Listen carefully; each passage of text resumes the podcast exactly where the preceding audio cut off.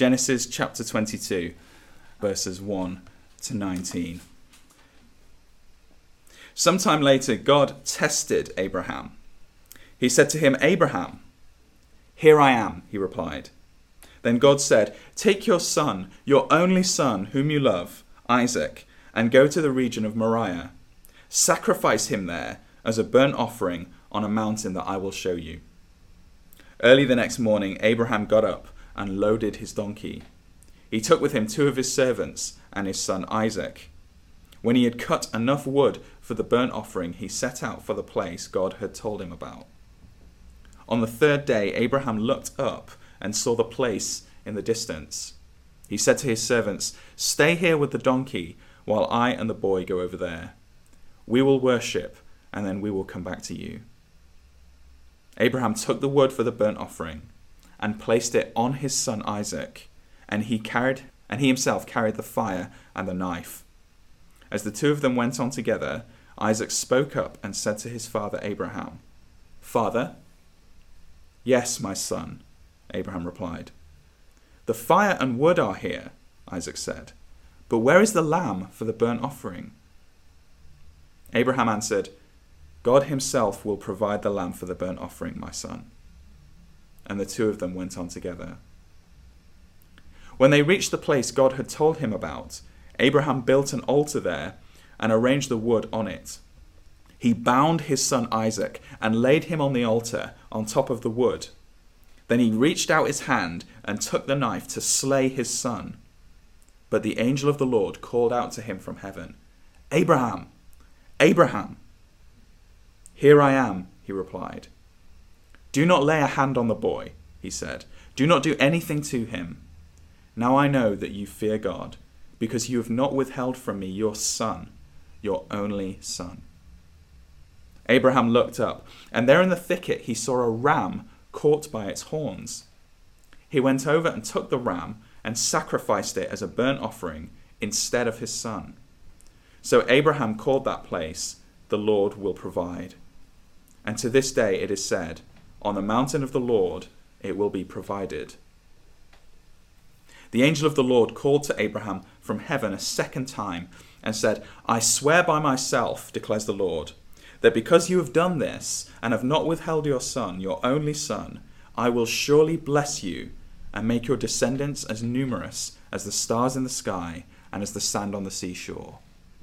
Your descendants will take possession of the cities of their enemies, and through your offspring all nations on earth will be blessed because you have obeyed me. Then Abraham returned to his servants, and they set off together for Beersheba, and Abraham stayed in Beersheba. All right, thanks, Jess, for reading. Um, again, I am just really very happy to be able to speak with you all today.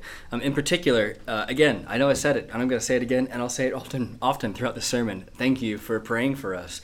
Uh, we went through quite an ordeal uh, a few weeks ago where it looked like we would have to leave our home, our church, our friends, our family, like our dreams, really. But God was faithful. Uh, and he, God loves to work through his people, as I've said, and you prayed for us. So the reason why I'm here preaching, the reason, the reason how I can continue to be a pastor at Redeemer is because that you have prayed. Um, so thanks for that. I'm convinced this is why I'm here today. Now, a bit of a background if you're like, what in the world is this guy talking about? A bit of a background. Here's what happened. Uh, as you can tell, my accent's not quite northern. I'm not from here. I was born in America. Uh, we've lived in Manchester, me and my family, for six years. And getting to stay here means needing a work visa. Well, an issue came up with that visa and I was told we would have to leave the country in 30 days. That's not a fun phone call to have. Uh, when I heard that, I was thrown into a sense of uncertainty. I, I, I um, we've made a, a, life for ourselves here, and we love living here. Uh, our dreams are here, our work is here, our friends are here, our home, all the things. I mean, can you imagine knowing right now that you had to leave your home in 30 days and move to another country, not just down the street, but another country? Well, by myself, I was ever lost. I don't know if you've ever, I, I was lost. I don't know if you've ever been in a situation where uh, a circumstance has happened and you just feel like you're ungrounded. You're not rooted. You're just kind of floating. And in my life, I've had a weirdly high amount of strange circumstances like this. We were homeless for 13 months, moving around from friends' houses for every two weeks or so with a two year old. Uh, that was not very fun. And then there was the time where my father, who pled guilty to federal crimes, falsely accused me of a crime in order for him to get a better jail sentence. That wasn't fun either. I've had a really weird life. Uh, in uncertainty, I know that I can rely on my own strength. Maybe you're like me in this. But what I do is I my first thought I'm gonna fight my way out of this. I'm gonna you know swing blood, sweat, and tears, and if if I go down, it'll be with with my fists flinging around. There's that, but then there's also the other side. Instead of fighting, we could also take flight. We can also run away, forget about it all, just kind of sleep in, hide away, pretend it's not going on. It's all very disorientating. And in all of this, like most recently for me, um, my health was affected physically, spiritually, emotionally. I, by myself, I'm kind of a mess. And I think there's probably a little bit of mess in everybody who's watching this today. What I need, what you need, we need to be grounded in something. We need something to root us, especially in those times of uncertainty. To be shaped, I needed something to, that was better than me, that was more powerful than me, to shape what I was going through. And this is one of the reasons why we have these stories in the Bible. They aren't just history, they aren't just stories, they shape us, they form us, they tell us how to live, they tell us how to go through life.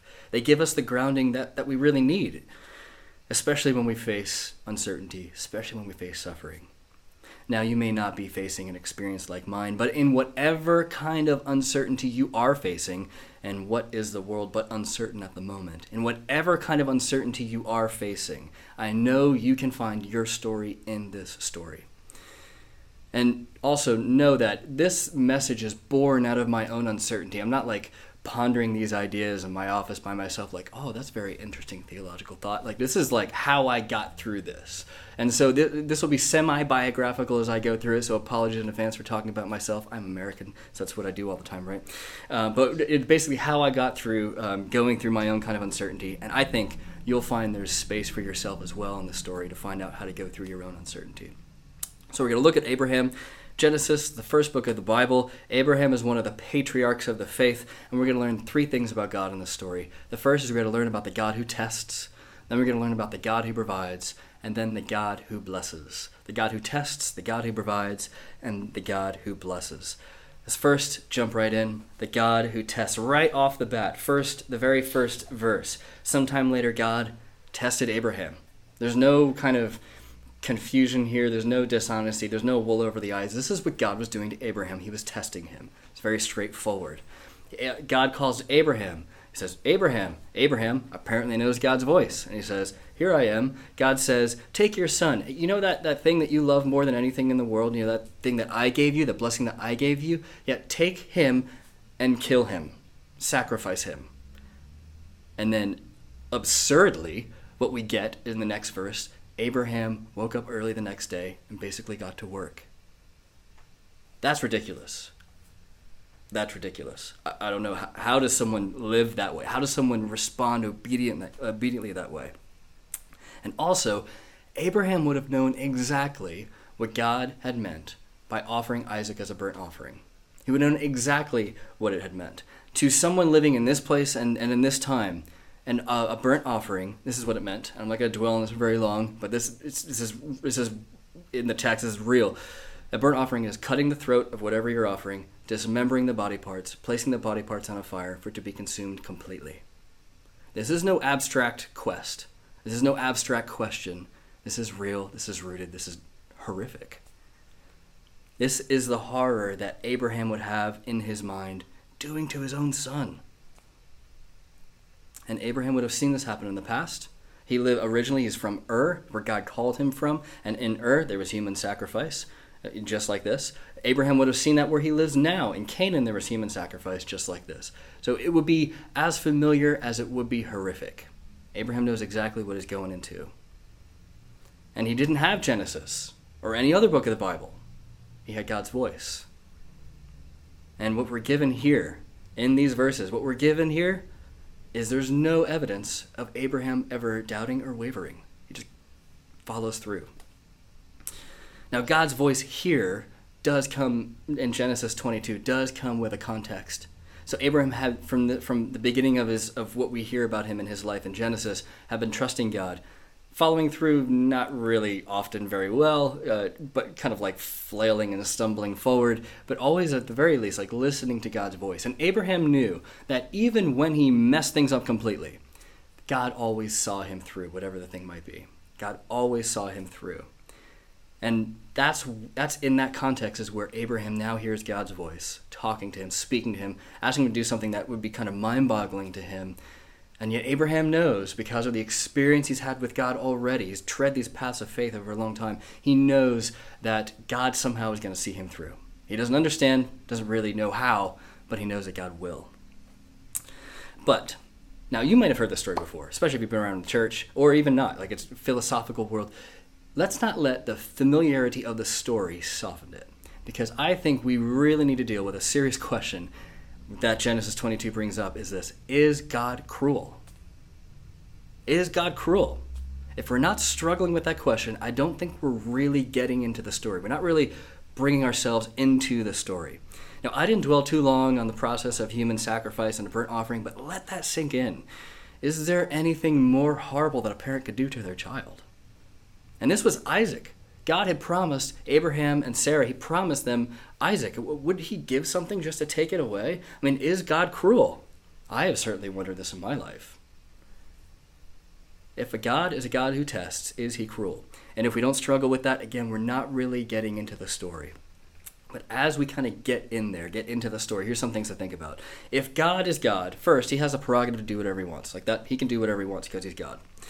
And in all the evidence that anyone has ever had access to, all the evidence we have, God has proven himself to always be good. He's never not good.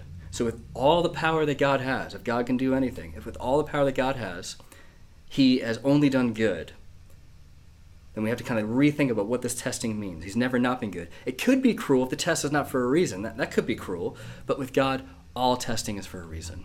There's lots of examples of this in the Bible. Maybe the, the quickest, shortest one is in Psalm 66, verse 10. It says, For you, God, tested us, you refined us like silver. You tested us, you refined us like silver. God tests us to refine us, to mold us, to make us into something better so that something beautiful emerges from it. But the thing is, we may not always know or understand all the details of everything that happens in our life. In fact, let's just be honest, we don't know or understand all the details of everything that happens in our life. At any given time, we probably have like one small percentage point of one small percentage point of what God is up to in the circumstance we're going through. And moving forward without understanding everything is impossible except for one thing, and that's trust. Another word for trust is faith. Trust and faith, those are synonymous. Without those, we can't get through this. So when I found out that our family might have to leave everything, like the church like he called us from america to move here. We thought very clearly. He gave us this church very clearly. He's provided for it very clearly. How would i get through that except for trusting in the god who tests when my family was homeless for 13 months, moving around from place to place, how would we get through that except for trust in the God who was testing us? When the FBI arrests me and puts me in prison because my father falsely accused me of a crime in order for him to get some kind of better sentencing deal, sentencing deal, how can I get through that without trusting God? I can't. I'd be a mess. I was a mess anyway, even while going through that. Now, you may have never been asked to sacrifice your son. You may have never lived in the fear of leaving your home, of having to be forced out of your home. You may have never been falsely accused by your father of a federal crime, and I pray you never have to experience those things. But if God sees us through those kinds of horrors, through this kind of horror, He can see us through anything. Any level of uncertainty, any level of doubt, any level of questioning. The future of your job, what does it look like? Nobody can really tell you the pain of loneliness. Living in what feels like an endless cycle of addictions that you just can't seem to get yourself out of, nor share with anybody because you're ashamed about it. All of us, each one of us, can find our story in this story of Abraham. Our God tests us to refine us. I was reading an interview with uh, an American who was a prisoner of war for years during the Vietnam War. Uh, the journalist interviewing interviewing him was taking a really sympathetic tone, kind of um, saying, "It must have been horrible. It must have, what you lived through. You must have seen some horrible things. How could you ever live with that?" And the former POW said, "Yes, it was horrific. It was horrible." And they talked about the horrors for a bit. But at the end, the tail end of the interview, right before everything was wrapped up, the former POW said he felt sorry for the journalist.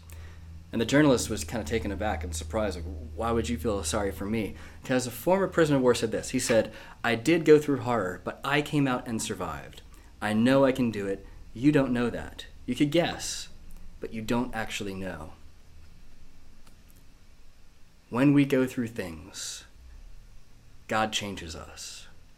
And unless we go through those things, we will never be changed and we will never know. God's testing is not cruel, it's for our good. It refines us, it molds us.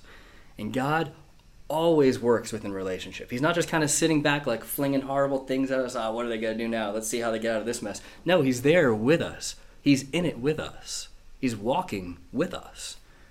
And when we're tested, our true nature really does come out. The Lord tests the heart, so it's plain to us where we go. The Lord knows where we go all the time, but we don't often, we are not like Abraham where we go to the Lord all the time, right? Like, let's, let's just be honest. Like, how many of us asked, if, if asked this horrible thing, would be like, well, I cannot wait to wake up early in the next morning and get to work on this horrible thing? Like, no, we would probably avoid it or find some other way out. The Lord knows all those things. We aren't always that spiritually self aware. So when we go through those difficult things, it tells us, oh, this is what repentance looks like now. I need to stop doing that and start doing this. So when we read this story of Abraham, it reminds us of another story. In the New Testament, many, many, many years later, many more pages of the Bible later, after Jesus is born, he's baptized, the Trinity is on full display. There's like this climax of Jesus coming to earth, and then it's glorious. And do you know what happens next? The Spirit of God leads him in the wilderness to be tested. After this like wonderful thing, it's not like all of a sudden all the crowds are coming to Jesus and he's like the rock star of Palestine. He's in the wilderness by himself. He's not eating, and he's being tested by the devil himself. That's like a few of us have probably actually experienced the devil himself testing us. Now, say what you will about a God who tests. He takes his own medicine. He goes through it himself. And Jesus, in the uncertainty and ambiguity and difficulty of the wilderness, tempted by the devil himself, Jesus relies on what? How, how, does he survive? He relies on the very words that we're reading, the Word of God. He speaks the Bible, just as we would need to. He quotes Scripture to get through, and he came out the other side without ever giving in. He came through completely perfect, obedient, never giving in. Now, Jesus was tested and came through in complete obedience. And that makes this whole message different than shouldn't we just be a lot more like Abraham, which, you know, might be true.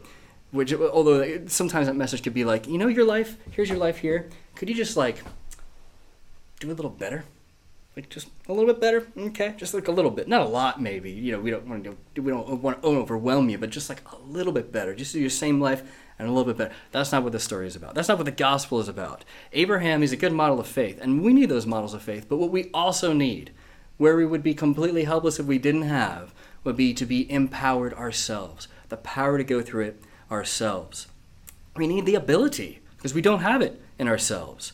What Christians get is Jesus' Spirit working through us. That same spirit that walked through temptation, that walked through the wilderness and came out perfectly, that spirit, it's in us. It's in here. And that's what we get to rely on. That's what we get to, to, uh, to have us take us through things that we can't be taken through ourselves. So that's the God who tests. We also learn about a God who provides. Now, provide is a word that comes up, it's only twice in this section here, but the, it comes up in really important sections, really important parts. When Isaac asks about the sacrifice, maybe a bit nervously, right, walking up the mountain, uh, Dad, where's the sacrifice? I don't know, what, you know, what was Abraham running through all the kind of options in his head? How am I going to respond to my son? Abraham says, God will provide in verse 8. And when Abraham marks the occasion at the end of it all, he names the place the Lord will provide in verse 14. The God who tests is the God who provides. They're not two different things, they're not against each other. It's one and the same God. They are one and the same. Just a moment on briefly on what provide means. Uh, provide has two aspects. One is a prophetic aspect, to to see through. If you're in like a dark place, uh, to be the ability to see what's on the other side. God knows what's on the other side because He knows everything. He knows where Abraham is going to end up eventually. There's that prophetic side, but then there's also a caring side of walking through with this with somebody, like of journeying with them. Uh, to see them through means to walk them through all the steps, to be close to somebody. Abraham's answer to Isaac, even knowing that the knife is in his pack, in verse 8, the Lord will provide. The Lord will see to it. He's going to see us through, son. Now, if we have a God who tests and does not provide, that God is not one worth worshiping.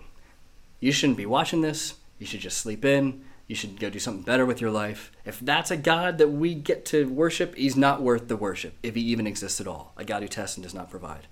And maybe there, you know, there's a cliche that you've heard before. God will never give you something that you can't handle. Maybe you've said this before too, like well-meaning. Is that what you'd say to Abraham? It's like, oh, cheer up, Abraham. God will never give us something that we can't, you know, handle ourselves. I bet he thought he probably couldn't handle it himself. My thought. I've been in many situations that I know I couldn't handle. And in fact, I think fundamentally, being a disciple of Jesus, following Jesus, is the exact opposite of God putting us in situations that we cannot handle so that He will be able to see us through. For Abraham to have this kind of faith shows us how intertwined his life is with God. It's not like a I'm going to show up or I'm going to watch a thing and then you know do the rest of my life. This is like it has to be connected deeply. This is how our God is a father, a good father always provides. Now what must it have been like for Abraham walking up the mountain, his son next to him, chit chat on the road maybe, all the while in the back of his head, thoughts of what he's going to have to do to his son. He knows what sacrifices are like. His own utter helpless, kind of desperate prayers he must have been like banging around in his head. Now, Abraham was not good enough to change the situation. He wasn't. He wasn't power enough to, powerful enough to do anything. He is a weak old man, and nothing in this situation did he have but trust in the God he provides. That's the only thing he had. Nothing else. And if you're anything like me, when you come up against what seems like an impossible situation, you're going to work like crazy in your own strength to make it maybe a little bit less impossible. And sometimes we can do that. Of course, we're called to work hard in all situations. But other times, it does not matter how much you work, the situation remains impossible. And when all your work can't change your situation, what do you do? Where do you go? If you don't follow Jesus, there isn't much on offer for you there. You might have people who love you and who care, care for you and do everything in their power they can, but you need more than people. They do not have the power to change things in your life that you need changing. They don't have that ability. And if you do follow Jesus, I'm willing to bet that you're prone to forget him because I know you're a human being and that's what human beings do. I think either way, everyone watching this live stream, whether you follow him, whether you don't, whether you're thinking about him, or everything, we all have the same problem. There are things in our lives we can't fix on our own, and some things in our lives will never be fixed. Given this reality, what do we do with that? Abraham has a place to go to. He goes to the Lord. A faith that must have seemed ridiculous. Abraham, the same God that got you into this mess, you're going to trust to get you out of it? That's what that's what you're going to do, Abraham? Where else can I go? He's the one who provides. And that allows him to keep walking. And how did God provide? Well, at the last moment, with the knife raised above poor Isaac's head, what was going through Isaac's mind? God sends an angel to stop Abraham, and he doesn't have to kill his son. Now, there is still a sacrifice. God doesn't stop a sacrifice, but God provides for a better one. Abraham can keep walking, can keep on the path because of his faith in the Lord. And to be honest, the only way me, anybody can keep walking is because of the Lord. When confronted with having to leave our home, three things kept me and Christina sane and on the path of faith. The first thing was prayer. I needed to talk to God often. I needed to tell him I was angry with him. I needed to tell him I thought he was cruel. I needed to ask, tell him he didn't know what he was doing. I needed to ask him like, why are you doing this? Like, what's the deal? There were two kinds of prayers actually. One was crying out for God to change the circumstance, and the second was asking God to give me the kind of heart that will surrender to Him in whatever circumstance He gives me. And it started with the one, and we always prayed for the one, But I found over time we were praying a lot more for the second. So we needed to pray. We needed to talk with God. Second was reading the Bible. I needed to hear God's words louder and stronger than my own thoughts, my own fears, and all the other kind of things that were going on. I needed His word above all the lies that say, you can do whatever you want, just work hard and try hard and intend to do good. I needed to hear God's word. Thirdly, we're God's people. It's very basic prayer, Bible, community. We needed to talk about what we were going through openly and honestly with people. We needed to read with people. We needed to pray with people. The Christian life is not something that you do on your own. And we also needed to receive faithful, encouraging words from friends. And God came through in all those ways. You see, as the church, we pray about the testing and we also pray for the providing. That's what we do together. This isn't a solo thing, we do that together. And this is how Jesus taught us to pray. And by us, I do mean plural, like us together. He said this is how he taught them to pray for daily bread. Daily, if you pray to the Lord for daily bread, you're asking, God, I need what's going to sustain me today, not even like next week or even tomorrow. And I know I don't have what's in my hands in order to, for me to be sustained today, but you do. So I'm going to ask for you to give that to me. It's that helpless, confessional kind of prayer. That's the kind of thing that leads us to trust in a God, and, and a God that only can provide the way that we need Him to. Only He can do that, giving us what we need when we need it. And in our story, God does not stop a sacrifice, but He provides the sacrifice, a better sacrifice. And that again reminds us of another story. This time, not on a mountain, but in a garden. Jesus, in the Garden of Gethsemane, faced a horror even worse than Abraham. Jesus surrendered to the one who provides. Do you know that story? It's where Jesus, before he uh, gets arrested, before he goes to the cross, he's in the garden praying with his disciples. His disciples are sleeping because they're not really dedicated, and he's by himself begging the Father to remove this cup from him that he's about to go through with the cross. And then what does he say? He says, Not my will, but yours. Not my will, but yours. Facing horror, Jesus himself is surrendering to the Father. And God's will meant for Jesus to be crushed. God's will meant for Jesus to be the sacrifice. There was no relenting this time with Jesus. No other ram was to be found. In fact, the ram in Genesis 22 is Jesus. That's where these stories connect. And Jesus on the cross in complete surrender to the Father, that rescue meant the Father's Son did have to die this time so that we wouldn't have to. Mount Moriah is only good news if Jesus surrenders at the Garden of Gethsemane. And because Jesus did surrender, we get rescued. God has provided for us a new life, a new way of living in this world, a way to not only navigate uncertainties and difficulties, but also a way to know God, to experience His presence, like in daily life, as if it's normal, to always be with Him in life and in death. Now, in any of our circumstances, we're never promised that things are going to go smoothly. We're never promised that things are going to work out and that we'll have this like happily ever after kind of life. That is the false gospel of the middle class. That is Western supremacy. That's the ideal of consumerism. And the more you get into that, the more it's going to swallow you whole. It does not give life. And our hope isn't in this world being organized to make everything easier for us. Sometimes the objects of our love will be sacrificed dreams, careers, relationships, desires. But what Jesus' death and resurrection teaches us is that even in the worst of all cases, even in death itself, being united to Jesus means life cannot be stopped. There is a life in all things, and that life is Jesus. Christianity teaches a better story than anything else out there because it says, whatever happens, whether things work out the way you want or not, whatever happens, our God will always provide. He is our rescue. So we've seen the God who tests, the God who provides.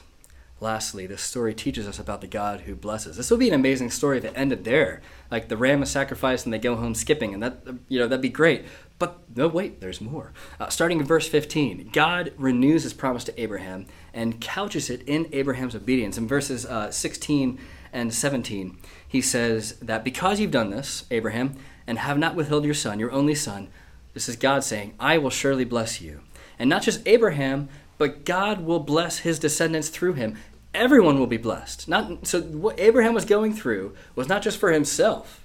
No, and, and he's not just getting the blessing. No, it, it, this blessing it, it ripples outward. The same thing for us. We don't often think about other people when we're in difficult spots, uncertain spots. The question of how in the world can this bless other people that rarely comes into our life, but it will have the has the, at least the possibility of blessing other people. Because there's a blessing that comes for Abraham by his faith and uncertainty. The man who went up that mountain is a different one than the one who came down. Abraham not only had a head knowledge of who God is through God talking to him, but he's had a lived experience. And this is generally true. When you walk through being tested and experience God's provision, there is a blessing and not just for you. There are blessings to be had on the far side of suffering. You have to go through it. There are things we can't know or understand unless we go through that process. You have to go through it. And often those processes are not particularly enjoyable, so we avoid it, but then we also we miss out on so many things. That means when we face a difficult situation, if we try and hide, run away, pretend it's not there, we're going to miss out on life. We will miss out on knowing God. If you only know God through easy times, you will end up with a very shallow faith. It's not going to withstand anything. Abraham already had known God through some really tough, tough, uncertain circumstance, and no doubt this was going to be another layer on another layer on another layer to his faith. This is an aspect of the blessing that we get. So if I was to ask, what is uncertain in your life? What worries you in the immediate future? What comes to mind, like exams, jobs, anxious about guidelines being lifted, anxious about guidelines not being lifted, possible illness, grieving over loved ones, whatever it is, and we all have them. In all of them, there's a little kernel of an invitation in each one. God uses these moments in our lives to invite us to be blessed by Him. And that sounds counterintuitive, right? It's not something we would think of right off the bat. But isn't that just what this story teaches us? It's exactly what this story teaches us. Abraham was blessed. But hang on. We're not Abraham. We're not even Isaac. We're not even Old Testament Israel. How really does this connect with us? It's all about verse 18. Look at me in verse 18. Through your offspring, Abraham, this is God speaking, through your offspring, all nations on earth will be blessed because you obeyed me. All nations on earth. How can that be true? What in the world? The only way God can be speaking truth here and not lying to Abraham is because of what Jesus would do thousands of years later. Through the offspring of Abraham, fast forward generations, generations, pages in the Bible, we get Jesus in that line.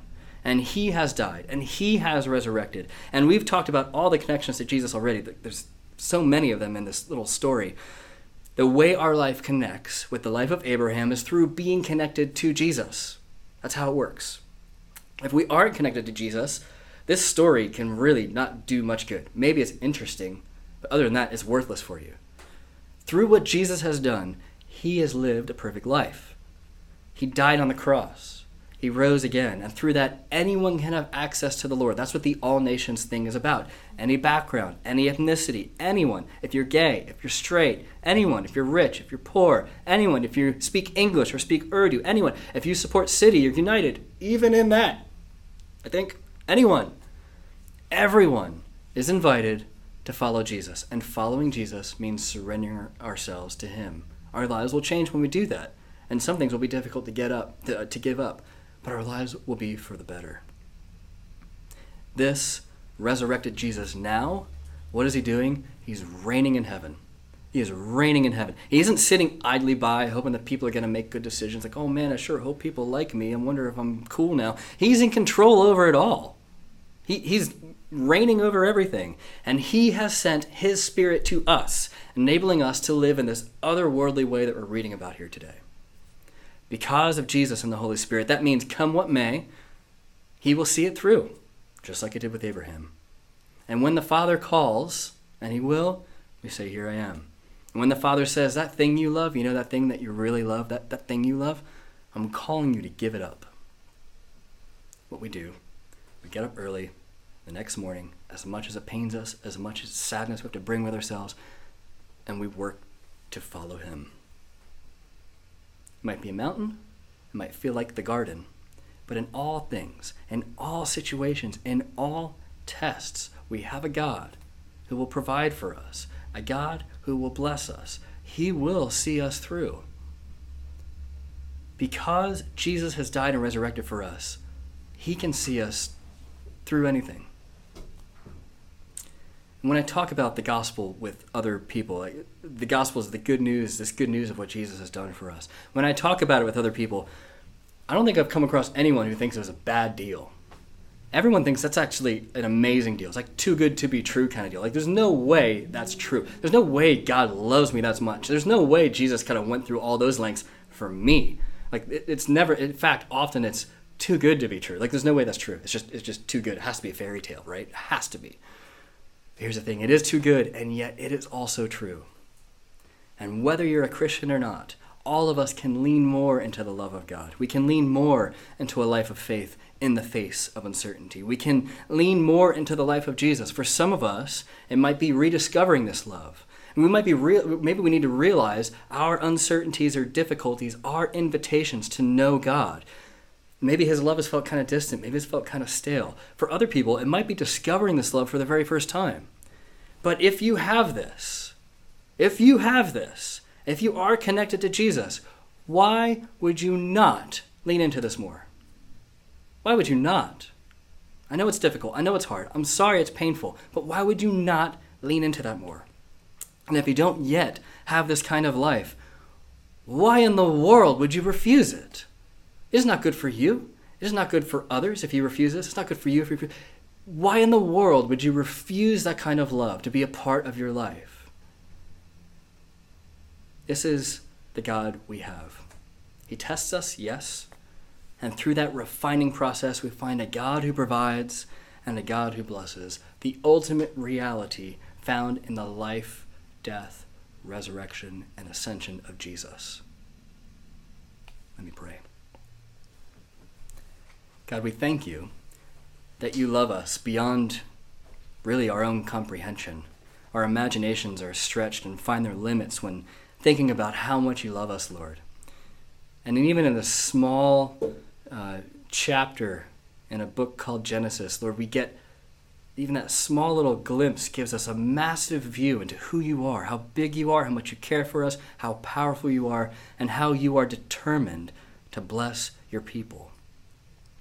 Lord, I pray for myself and everyone else listening to this, joining in on this, that we would surrender to the love of God, whatever that might mean for where you are.